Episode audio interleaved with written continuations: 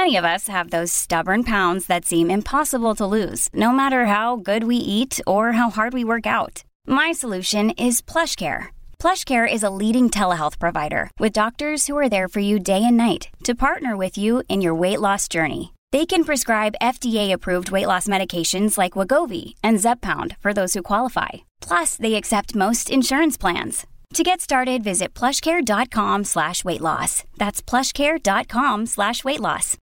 Hello and welcome to the program UFO Warning. In this episode, we're talking about Alabama's unsolved cattle mutilations. That's correct. Alabama's unsolved cattle mutilations.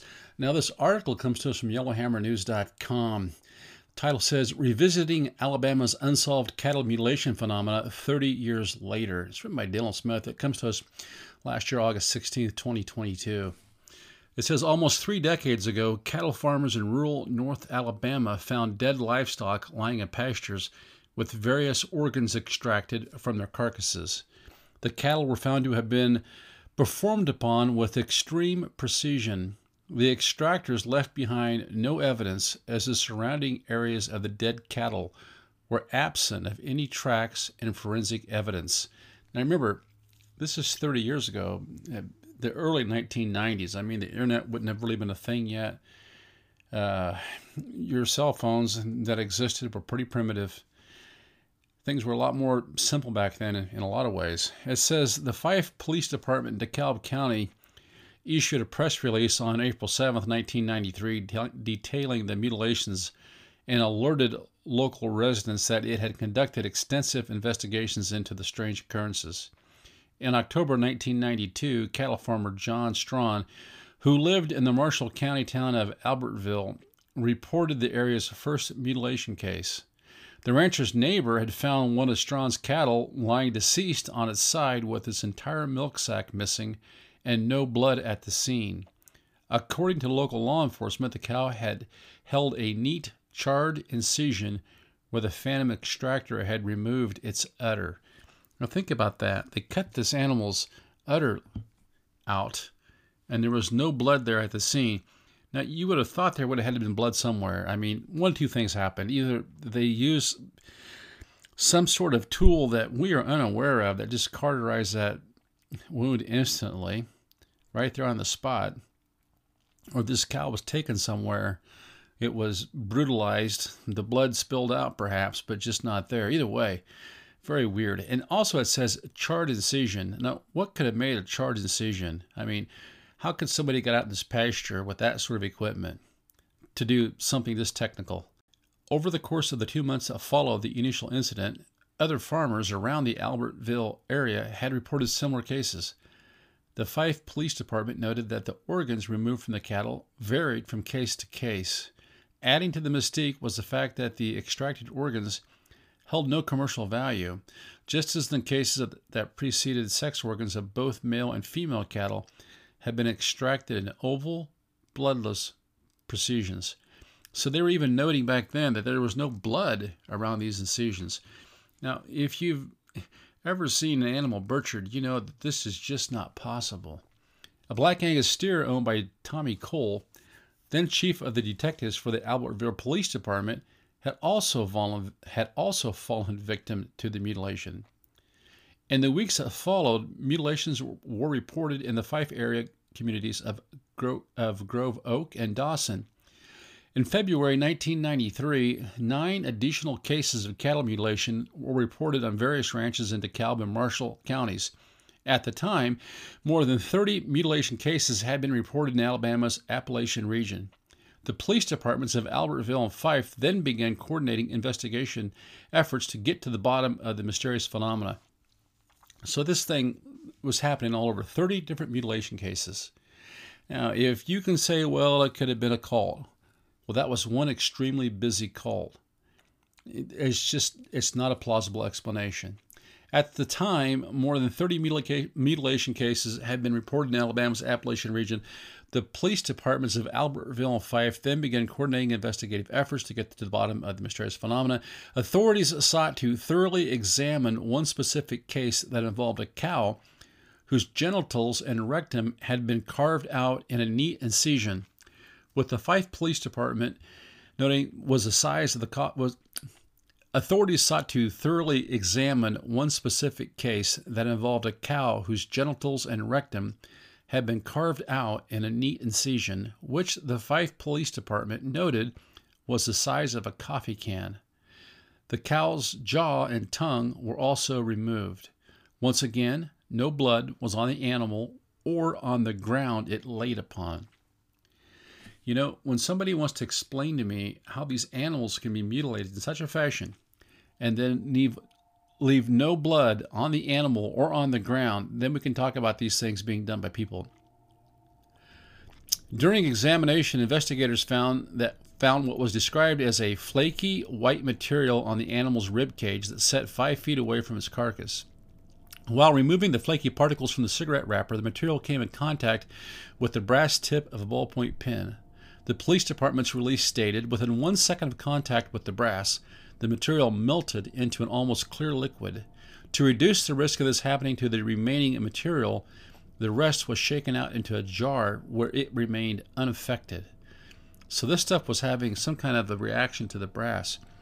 The substance was then provided to a molecular biologist for testing. After two tests, the scientists determined that the substance was composed of aluminum, titanium, oxygen, and silicon in significant amounts, advised authorities. The field expert noted the amount of titanium was larger than what he would have expected to see in any substance, Additionally, the biologist detailed that there was no possible explanation of how the combination of elements could have, have occurred in nature. Think about that aluminum, titanium, oxygen, and silicon in significant amounts. Another significant case involved a cow belonging to Crossville rancher David McClendon. A morning head count conducted on February 7, 1993, had determined that McClendon was missing a three week old calf from his herd. Upon locating the animal, McClendon found that the calf was missing a portion of its right hind quarter, along with all of its internal organs. A clean, empty cavity was located in its chest area. Again, no blood was found on or around the animal. In the height of cases, local residents began to formulate theories behind the enigmatic surgeries. It was believed that predator animals, satanic cults, or mischievous adolescents could have performed the mutilations. I have to tell you, none of those suspects matched the skill and the the just the ability of whoever did this. These wounds being cauterized, this strange substance being left behind.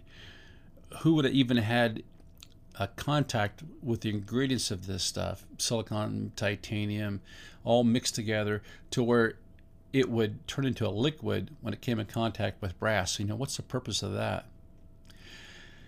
It says, however, scientists that studied the incisions ruled out the theories as examinations concluded that the surgical precision were far too precise and comprehensive to be the work of theorized culprits. So it wasn't people, it wasn't predators, According to local authorities, the surgical incision on McClendon's calf appeared to have been conducted using extreme heat. Dr.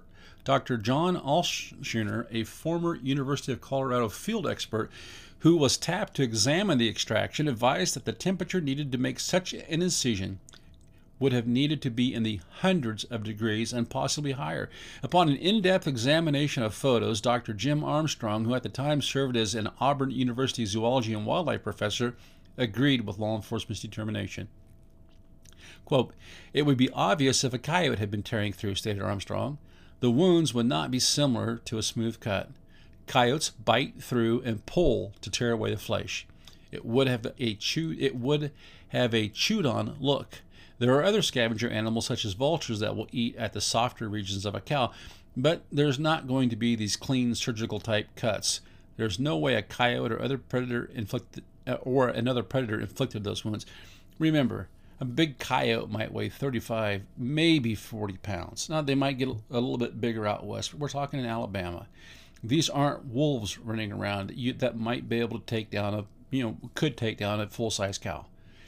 A coyote is, you know, a wolf weighing maybe 100, even some of these new hybrids they've turned loose out west, maybe over 200 pounds. But we're talking about a 35 pound canine smaller than your average dog.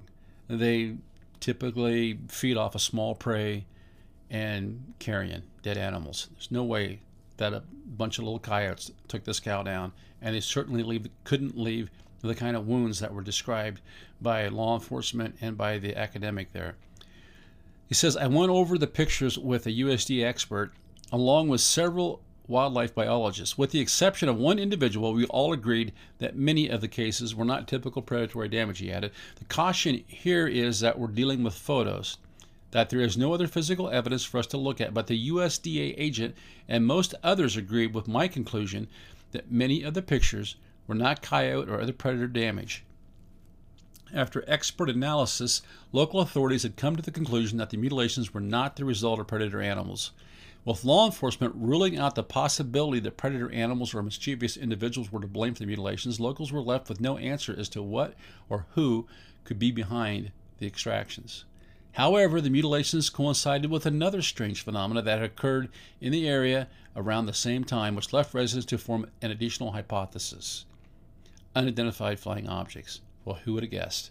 Fyffe, now known as a UFO capital of Alabama, holds a well documented history of UFO sightings dating back to February 1989.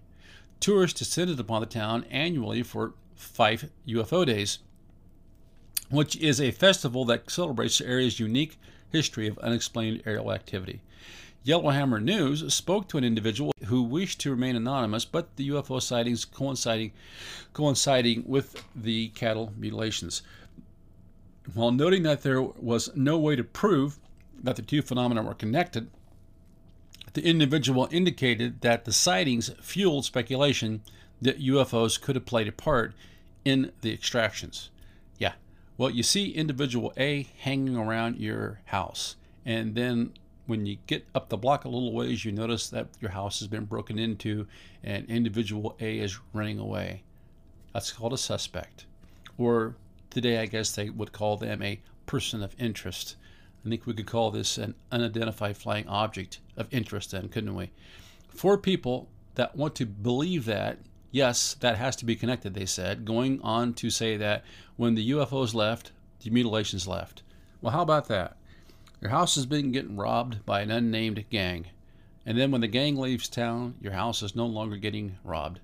Maybe there was a connection. The individual then recounted their personal UFO sighting. The night I saw it, I lived in a little community. My friends, they lived up in Fyffe. They saw it hovering over above the football field. You could see it clearly. There was no doubt. They recalled to Yellowhammer News. It was within 300 yards of my house. It was very clear. There was no doubt as to what I was looking at. Yep, that's called a very firm UFO sighting. What made it real was that all the power was off. Our little substation would go out at the coldest night of the year and the hottest night of the year. We would lose electricity, advised the individual. I was out of power, so I took my guitar and went out on the porch, just trying to stay cool. And I saw it hovering above the trees. It was round, circular, saucer. It seemed it kind of stayed still for about five seconds, and then it vanished away, headed north toward Fyffe. Goes on, it says cattle mutilations. Similar activity across the U.S. Cattle mutilations, such as those that took place on Sand Mountain nearly three decades, nearly three decades ago, also took place in the 1970s in various locations across the western United States. As recently documented by Fox News, Tucker Carlson, originals cattle mutilations are on the rise once again in the American West. Like Fyffe, the cases are located in areas such as Colorado and Oregon, where UFO sightings have been commonplace. The cases mirror those of Alabama's Appalachian region in the 1990s. Jaws removed, blood drained, with internal and reproductive organs extracted, at evidence free crime scenes. The deceased cattle, which lie victimized by unknown surgeons, rest unbothered by predator animals upon death. More than 10,000 cases of cattle mutilation have been recorded over the past 40 years in the United States. To date, the mutilations remain an unsolved mystery. Then it says Dylan Smith is the editor of Yellowhammer News. You can follow him on Twitter at Dylan Smith AL. I'll have a link at this at the Buy Me a Cap at the Buy Me a Coffee website. I think this is one of the best articles I have ever come across on cattle mutilation. And hats off to this guy who did an excellent job of reporting.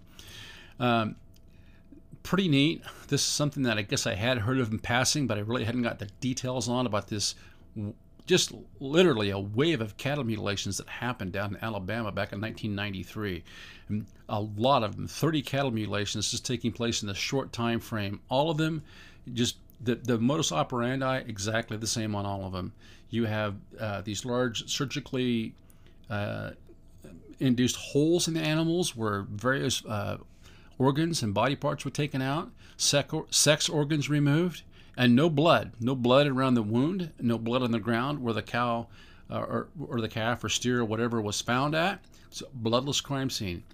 And with the uh, wounds showing that they had been subjected to high temperature incision. Very strange. And at the same time, you have uh, multiple mass sightings of UFOs in the vicinity. Now, when the U.S. government wants to start talking about cattle mutilations, then I'll have my ears up. I just heard last week that Schumer's coming out with a amendment to a defense spending bill that's going to order uh, the Defense Department to declassify, uh, you know, hundreds if not thousands of UFO cases. I'll believe it when I see it.